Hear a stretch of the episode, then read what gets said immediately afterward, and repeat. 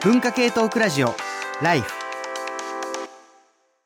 文化系トークラジオライフ。今日はケアってなんだろう？令和時代のつながりと責任の話というテーマをですね、えー、これから4時までまだまだ生放送でお届けしたいと思っています。えー、ちょっと一つ訂正がありましてですね、すいません、先ほど私ですね、あの、長田杏奈さんの美容は自尊心の筋トレの話して、まあ、その中であの、宇垣美里さんのインタビュー載ってるっていう話をしたんですけれども、そちらはですね、あの、えー、とですね、劇団メス猫さんの、あの、編長の、えだから私はメイクするですね。あの、宇垣さんのインタビューがあったのは、劇団メスメス猫さんのだから私はメイクするの方でした。大変すいませんでした。えっ、ー、と、担当編集からですね、直接連絡が来たので間違いないなと思うんですけれども、これね、両方いい本ですよ。僕ね、多分ね、同時期に両方読んだんですね。あの、長田さんの方の美容自尊心の筋トレもさっき説明したみたいに、えっ、ー、と、非常に面白かったし、この劇団メス猫さんのだから私はメイクするっていう本も、もう様々な人たちの、その、なんていうのかな、いわゆるモテっていうものとは違う、自分自身のためにメイクをするっていう、いろんなタイプの女性のインタビューをしてるんですよね。で、いろいろ書いてあるっていうことがあって、これもね、非常に面白かったので、ぜひ両方チェックしていただければというふうに思います。すいません、ありがとうございます。はい。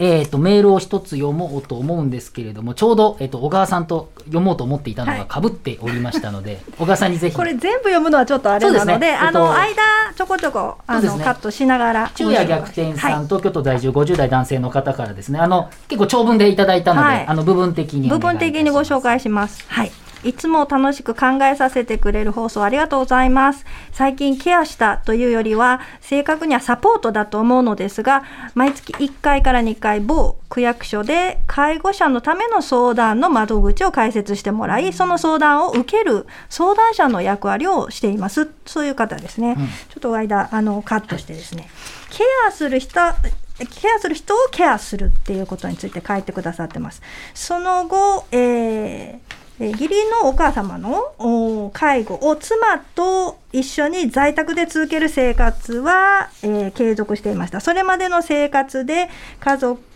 えー、家族介護者にこそ個別での心理的な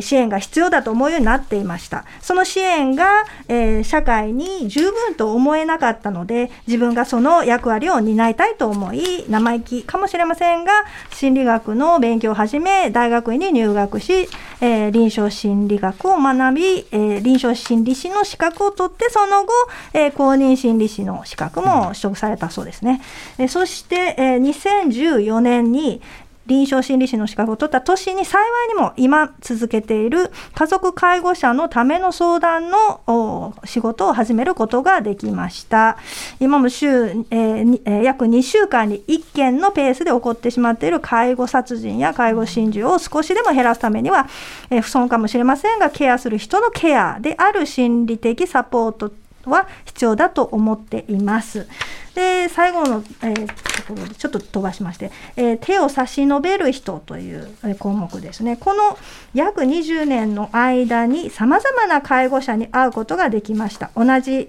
家族介護者として、もしくはこちらが心理職として、信じられないくらい大変な中で本当に細やかな介護、かっこケアをされている人たちが少なくないことを、そういう時間の中で知るようになりました。ヤングケアラーと言われるような若い人からご自分がかなりの高齢になっている方まで幅広く会うことができましたが、えー、澄んだ水のような気持ちが伝わってくる方も少なくなく、えー、介護する人には共通する何かがあるように思えることもありました。えー、とこの言論ゼロって知らないんですけどあのえー、と東さんの東さんのねなんかあそういうのがあってあ現存ですね。言論ゼロ。観光客えー、観光客の哲学を読み、えー、ジョン・ジャック・ルソーの思想が紹介されていましたがまるでケアに関して語っているように思いました。人間、えー、不平等起源論のこうした部分です。でちょっとあの引用あの読み上げます。哀れみは自然の感情でありそれは各個人においては自己愛の活動を和らげ、えー、種全体の総合保存に協力するものであることは確かである。我々が苦しむ人たちを見て反省しないでもその救助に向かうのは憐れみのためである。また自然状態において法律や風俗や美徳のお代わりをなすのもこれでありしかもどんな人もその優しい声に逆らう気が起こらないという長所があるっていうこの部分を、えー、と引用してくださってるんですね。でちょっと,、えー、と飛ばしまして、えーこの、えー誰かが困っていた時に誰が手を差し伸べあ差し差し出すべきか、誰がその当事者であるべきかそうしたことを考えるより前に手を差し出さずにいられない人たちがいてこそこれからも社会が続いていくとすればその手を差し伸べる人たち、えーこれイコール点々って書いてあるね。えーほまあ、ニアニアイコール、えー家族介護者への見方が変わっていくだろうし変わっていくべきだと思っていますというふうに書いてくださっていて、で私このえっとまあ、ロマン主義文学をあの研究するものとしてはここれはすごく大事なうん。引用なんじゃないかなって、まあ、引用してくださってすごく良かったなと思っていてでフランスでこの時代に、えー文化としてなうん大流行したのが感受性文化なんですよね。まあ、ジャン・ジャック・ルソーなので、はいまあ、18世紀の半ばぐらいですかね。そうですね。それがもう19世紀まで続くので、うんそれが sensibility っていうその感受性の文化なんで、で、その中で哀れみっていう言葉を、えーこの方が、まあ、あの、議論してくださってるんですね。 sensibility みたいな sensibility ですね、うん英語で。で、哀れみは英語だとピティ。そうあのフランス語だとピティエはいピティエこれ同じ言葉ですよねそうなん結構ね東博樹さんがよくおっしゃるので結構でこのピティっていうか、まあ、ピティエでもいいんですが、これがどうして大事かって考えるとさっきの有害な男らしさにつながってくるんだと思うんですけどルソーまではつまり感受性文化が流行るまでは系譜的に男というものは哀れみは上から目線だっていうスタンスがあったんですよね。でそれはルクレティウスまで遡る。でその代ローマ？はい、でルクレティウス、まああのえー吉川さんなんか大好きなあの時代だと思うんですけども、そのあの諸物の本線について。で最近ずっとルクレティウスばっかり読んでたので、うん。あのこのルソーとの、すまあ、比較ってすごく大事なんじゃないかなと思って、でルクレティウスが言うのは結局こうえーさっきの中流階級の人とか、うん。そのえー、と自分は苦しまないでいい人はそこの災いに巻き込まれない。だからその、えー巻き込まれないところにいる快楽っていうのがある。あそれがルクレティウスの考え方なんですね。どつまり見下す。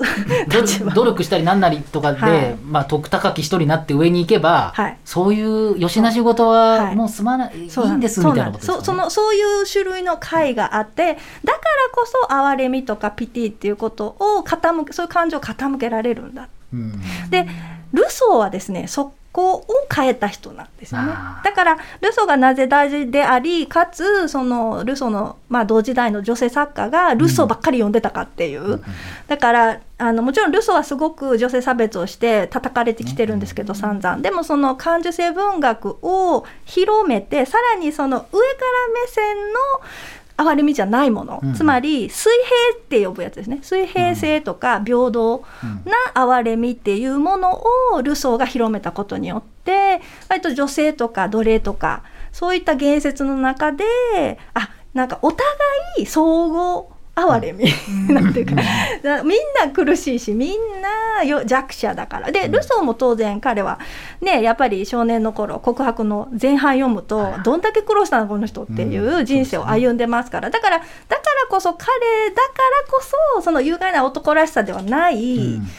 感受性とかその哀れみとかっていう概念をルフできたっていうほなんかそういうこともあるのかなって思ってこれを、ね。はい、読んでました。あの哀れみって、まあ、ピティエっていうふうによく言われて、まあ、よくよくあのこの会話で言われるのはその目の前で、まあ、転んだりなんかうわって苦しんでる人がいたら、それがどういう利害関係なくまず言うまず助けるでしょって、はい。でそれは別になんていうのかな自分が偉いとか偉くないとか、相手が偉い偉くない関係なくやるものでしょと、これがそもそも出発点じゃないの？っていうことがあってでここに余計なもんがつくから大変なことになるんだっていうふうに、うん。まあ、まあルソーは言っていて、まあ、つまりそれってまあコールされてるっていうことですよそうですね。でコールしたわけじゃないんだけどされてるっていうことですよね。そうでルソーの系譜をたどっているとメルロ・ポンティがいて、メルロ・ポンティのそのいわゆる幼児の和和合っていうんですかね、あのえっとこうた自己と他者うがん。気づ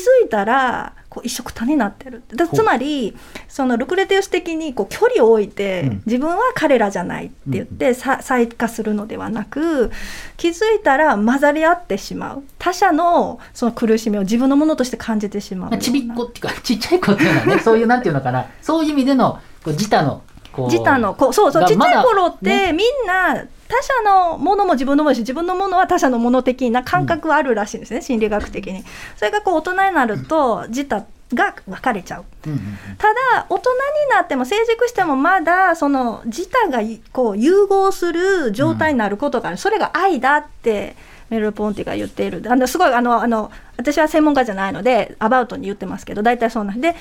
このそのメルポンティを研究されている芦田吉生さんが言ってることがここで言ってるつい手を差しだ伸べちゃうのがうんやっぱり本当のケアなんだっていうふうに書いてて。うんやっぱりあなんかフランスの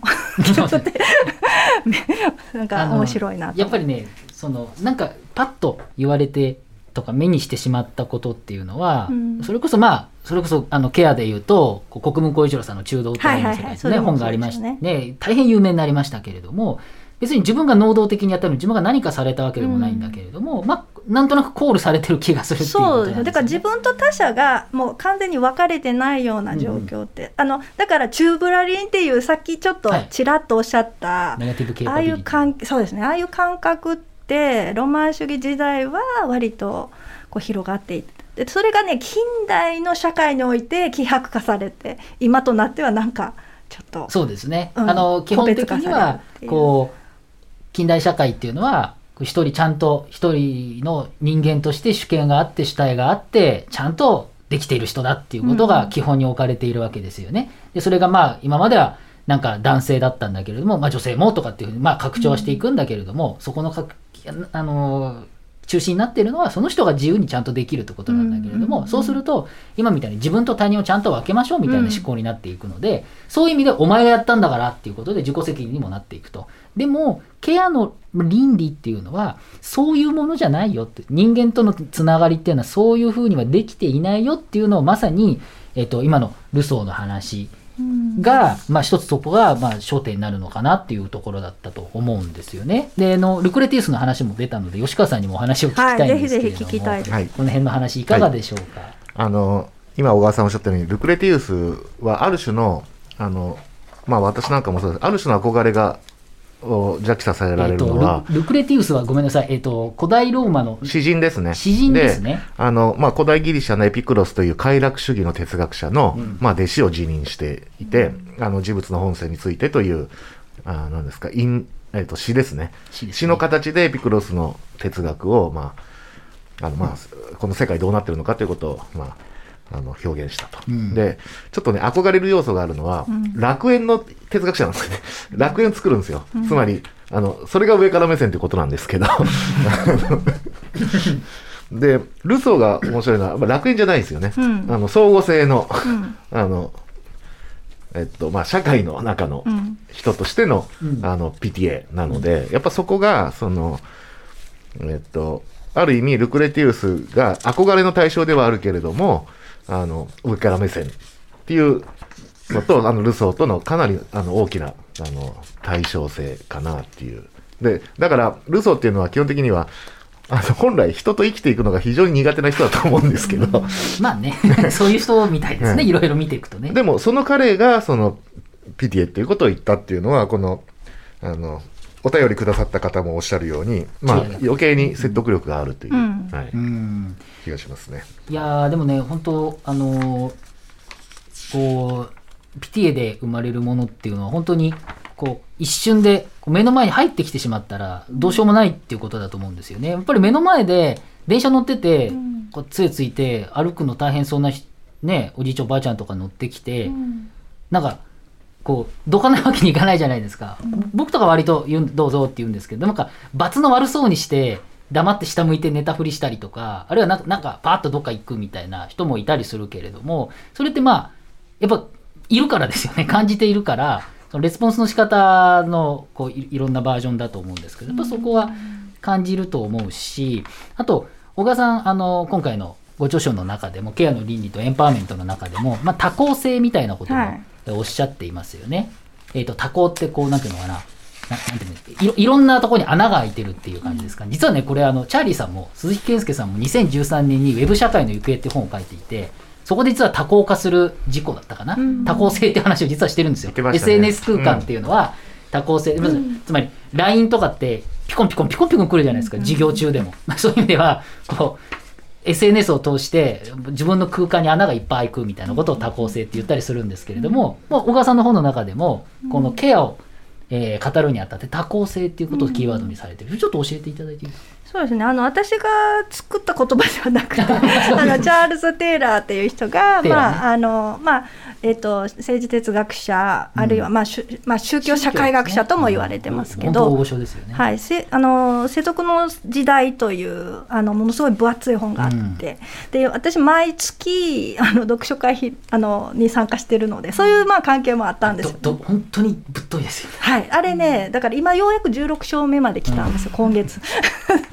で、まあ、それを、まあ、やっぱり読んでいくと、こう、本当に精読していくと、彼がカトリック、うん。あのの信仰しているということうと、んやっぱりカナダ人である、でうん。あのケベックの問題にあやっぱり心を寄せているという、いろんな、まあ、文脈の中でこういう言葉が生まれたんだなってわかるんですね。でつまりカトリックって、まあ、プロテスタントより共同体思考なんです。うんつまり私たちみたいに、まあ、河野さんもそうだと思いますけどイギリスで英文学やってる人はプロテスタントの作家を読むことの方がうん。多いんですよね。あの、はいジェジェーン・エアーを書いたシャーロット・ブロンテもそうだし、うメアリー・シェリーもそうだしだからそういう、まあ、シェイクスピアのねあの前の時代とかはまたカトリックになるんですけど でも近代と呼ばれている、まあ、小説が書かれた時代はやっぱり古近代の古があるからこそ小説を書いている。うん。だからすごくあのチャールズ・テイラー的に言えば多項的じゃなくてあの干渉罪に追われている事故っていう。つまり壁によ、ね、だからこう囲まれてそれがもう輪郭がはっきりしていて、うん。ここからここまで自分だっていうね。で相手ともその行き来がそんなに内面の行き来がない、共感もしない。スピリチュアリティがない、つまり脱魔術化する近代社会において、スピリチュアリティがどんどんなくなっていく、うん。うんそういった中でプロテスタントの文化がまあウェーバーもそうですよね、うんうんなんで資本主義が、はいはい。あの西洋で生まれたのかってプロテスタントエティックがあるからっていう,、そうです。だからそういう子になんかこう全てをあの責すべ全ての責任を負わせるというか、まあそうですよね、まあ、本当分かりやすく言うとカトリックっていうと教会があって、はいはいはい。いつも毎週行ってみんなで教会ではい。共同体があって、でね神父さんが自分のことよく知ってくれてはい。みたいな人だけど、はい。牧師さんっていうかプロテスタントになると基本は神と私の1対1の関係なので、はそこで神と私ってなると神から直接とかクエーカーなんか一番わかりやすいですね。ね。の神と交信して体震えるんで。だからそういう文化とは違う共同体の中で、あの他人と自分が一緒に積み上げて、まあ、築いていく共同体の中にスピリチュアリティがあるっていう感覚ですよね。そうですね。やっぱりどうしてもプロテスタント的なあの、はい。宗教観っていうのがこう持ってると、うん。そのカトリック的な 共同体感っていうのはなかなかだからちょっと違ったりするから。ぜぜひあのねまだあのぶ分厚いですけどあの翻訳もされてますし、せそじゃあ読んでみようっていう 人がいたらあのあれを読んでいただいた上でケアの倫理とエンパワーメントを読んでいただくとものすごいわかるっていう。さ先にこ先にこっち読もうか。な。逆ですね。あの河野さんにもお聞きしたいんですけど、これイギリスの話出てきたので、まあ、宗教の話も今も出たんですけれども、まさにそのいろんな関係でこう、まあ、イイギリスの関係の中でええ今のお話ってどういうふうに感じられあましたの今のルソーの話を聞いてて僕はずっと思い起こしてたのは、あのまあ、現代ですけどあのブレイディ・ミカコさんの議論で、あのあれですね、えー他人の靴を履くっていう本を出されて、その中でエンパシーという言葉についてあの書かれてますけれども、まあ、そこでこうエンパシーとシンパシーですよね。の違いっていう、うん。えー話があってあのまあ簡単に言うと実は先ほどのその理想的なのがシンパシーなんですよね。うち目の前に困ってる人がいたら自然に内側から湧き出るような、あの共感というものはシンパシー。でで、えっと、ブレイディさんによると、まあ、これ人によって定義はいろいろ違うって話なんですけれども、ブレイディさんの議論ではその、えー学びうるものですよね。エンパシーというのは、あの内側から自然に湧き起こるわけじゃなくてまあ、ま後から学びうるような共感っていうふうに、あの議論されてるんですよね。で、えっと、まあ、なんか一見逆あのルソーと逆というかに見えるんですけれどもなんかあの現代的にはそういうあの自然に湧き出るシンパシーをあなたは持ってるでしょっていうよりもそのエンパシー、えー他人に対する、まあ、これ共感としかやっぱり訳せないんですけどあのは学びうるものなんですよって言った方がうんうん。開放性は高いし、なんかあの役に立つというかのかなっていうふうに一つは思いね、それが、えっとはい。ブレイディ・ミカコさんの他者の靴を履くという、他者の靴を履くね。アナ anarchic empathy。はい。で、この本読むときには、えっと、だいぶやっぱりブレブレイディ・ミカコさんは、あの、イギリスのに渡って、その労働者階級の、あの、方と結婚して、えー 最初はしばらくはですよね、あの、労働者階級の、あの、保育所で保育士さんをやっていたと。まさにその、労働者階級のこのケア、ケアラーをやっていたっていう、あの、この経験がやっぱり大きい方で、あの、彼女のものを読むときには、やはりこのイギリスのその労働者階級のコミュニティという前提といいましょうか、これが結構効いてるんですよね、重要なんです。で、えっと、その中からこの あのエンパシーとか、まあ、彼女はアナーキックエンパシーっていう時には、これ、あの私は頭の中であの、アナルコ・サンディカリズムっていうふうに読み替えちゃうんですけども、あのイギリスの あの労働者階級の伝統の中にある、まあ、アナルコっていうのはアナーキズムですよね。で、サンディカリズムっていうのは組合主義っていうことで、あの、アナーキズムなんだけど、その中央の、あの、中央集権的なものは拒否して、自分たちのそのコミュニティで自律的に助け合いをしていくということなんだけれども、まあ、それでも、あの、組合主義であると、集団主義であるっていうような。あくまで個人として自立してるんだけれども、そうですねまあ、やり方として組合を作っていはい、くと。っていうコミュニティのあり方としか言いようがないんですけれども、こういうものを前提にしてああいう議論されてるっていうところがあってで、えっと、それをこう例えば日本の文脈に、まあ、移し移し替えて、えーあのエンパシーっていう議論があのどれぐらいなんていうかあのその本来の意味であの受け取れるのかどうかっていうのはちょっと考えなくちゃいけないなっていうことは僕は思ってますね。いやーでもその話なかなか面白いですよね。この他者の靴を履くアナーキックエンパシーのすすめ。ちょっと僕まだ読んだことないんですけれども、そのシンパシーとエンパシーってなかなか面白いと思っていて、その共感するっていうことって、まあ、わかりやすく言うと、他者の経験を自分の経験とするっていうか、まあ、痛そうなものを見ると自分も痛い感じがするっていうのが、まあ、共感の一つのあり方かなと思うんですけれども、でも、えー、とこれは何だったかな反共感論っていう本で、はい。よくよくこの番組で僕言うんですけど、反共感論あ面白されてますからはい。あそうですか、はい。やっぱりそこでも思ったのはそのままこう相手の経験と思って自分の経験と思ってそのすごいこうエンパシンパシーが強くなりすぎちゃうと、まあある種暴走しちゃったりするんですよね、こうひどいじゃないかみたいなこと言っちゃうでもやっぱエンパシーになると学びうるのであのよく言うのはそのこう DV とかで苦しんでる友達がいてその時にあの早く別れた方がいいよって言うと逆効果になっちゃうので、そうだよねって言いながらもうん、でも少しずつ別れる方向に 説得するみたいな時にはこう学びうるようなこうどどういうケースで共感すべきかっていうことを学ぶっていうことが重要だったりすると思うんだけれども、うん。まあ多分そっちを重視しているっていうことでブレブレイジさんとてもうまい言い方をしていて、まあ、そういう形でこうあの勝手になんて言うんでしょうね。相手がこう思ってるに違いないって言って共感をあの押し付けてしまうみたいなのを、まあ、他人の靴を履くというよりは他人に自分の靴を履かせるみたいな、ことになってしまうことがありがちだと。でそれをどう避けるかっていうことですよね。を、あの議論していらっしゃいますね。だからそこはあの、本当にいろいろんなやり方があるんだなと思うんですけどやっぱその時に必要になってくるのが今のまさにそのエンパシーとかシンパシーの話も含めて、その相手と、まあ、あるいは自分をケアするされるっていう時にやっぱそのケアっていう概念があると、まあ、よりそこのあたりの、まあ、経験がしやすいっていうふうに考えたらいいんですかね。どうでしょうお母さん。そうですね。で多分ブレイディさんが言ってることと、あの例えばあの伊藤麻さんが、あの手の倫理で言おうとしていることってそう変わらないのかなっていう部分もあるんですよね。っていうのは道徳と倫理って何が違うんだって言った時に、うん。あのだまあ、学校でね 道徳の授業であの人の気持ちを組んでこうちゃんとその人の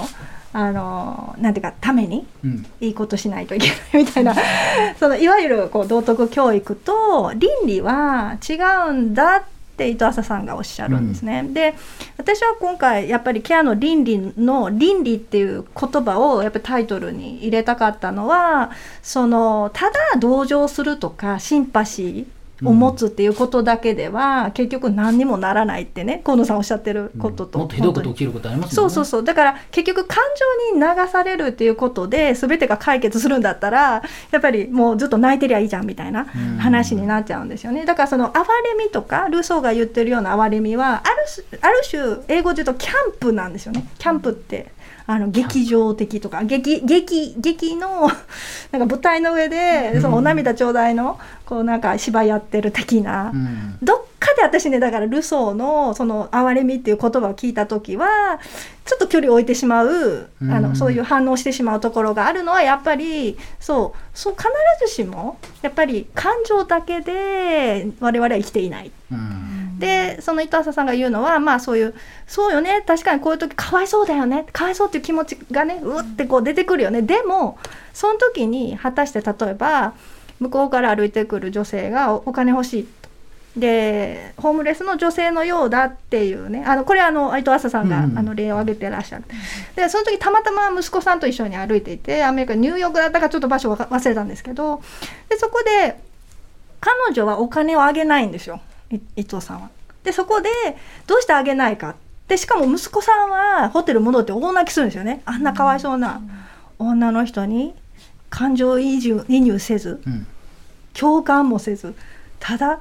歩き過ぎたって歩いお前は鬼か。と通り過ぎた。ほん。で大泣きして息子さんにこうなんて説明していいか分からなかった。つまりそその場で泊まって財布からお金を出して、ね、渡すっていう行為は果たして倫理的にまあ理性も含めては正しい判断なんだろうこの人のことを考えて自分のことかって結のだから結局引き裂かれるっていうことが先から何回も出てきて高瀬純子さんの小説で。ねやっぱり旦那さんと自分の関係を考えた時に何が正しいのか分かんない。だからそのエンパシーとシンパシーってまあ確かに使い分け最近されるようになったんですけど少なくとも18世紀にはエンパシーっていう言葉なかったんで、うんうんうん。だから例えばアダム・スミスも、えー、とデビッド・ヒュームもシンパシーっていう言葉しか使わないんですけど割とその文脈によって、今で言うとちょっとこうはい、動かせるかなと思う。まあ僕なんか今話聞いてて思ったのはシンパシー的な感情って誰にでもあるはずで、うんなんだったら現代人それ結構覆い隠して見えなくなってることがあるから、先ほどの話あったみたいにまず自分に気づこうよっていう話も多分メールでいただいたと思うんですよね。うんそこは大事にしようと。うんでもその先に、えーそうは言ってもそのままではダメで、まあ、ある種まあ、こういったなんか感情を鍛えるじゃないけれども、うん。まあ、ある種学びが必要になっていく部分もあって、でまさにその学んでいくっていうことと自分を大事にするっていうところにうん。ケアっていう問題があって。でだからこそなんていうのかな大事なんだけど意図高き山感もちょっとあるという話も ありつつ、えー、とこの話とても面白く大事なので、えー続けていきたいんですけど一曲いきたいと思います。吉川さんぜひよろしくお願いします。はい。えーっと、私の一曲は、えーエイミー・マンで Save Me、うん。で、この曲はあの映画マグノリアの挿入曲で、まあ、マグノリアってもう私にとっては最近の映画なんですが、若い人にとっては大昔の20映画だと思います。うん。あの、フィリップ・シーモア・ホフマン、まあ、惜しくも亡くなりましたけど、が、あの、ケアワーカーの役をやっていて、で、それと合わせ鏡のように、あのトム・クルーズが、なんていうんですかね、ナンパセミナーのカリスマ講師をやっていると。超ホモソーシャルな。で、この二人が合わせ鏡のようになっていて、で、あの、トム・クルーズ役のそのナンパセミナーの講師のお父さんの看護をフィリップ・シーモア・ホフマンがやっていて、この二人がこう最後にそのケアを介して交わるのか交わらないのかみたいな、あの、この映画は群像劇なのでいろんな人が出てるんですけど、まあ、その中でもこの二人の組み合わせが、あの、興味深いなと思って、えーそこで流れていたエイミー・マン、セーブミーを選びました。どうぞ。文化系トークラジオライフ。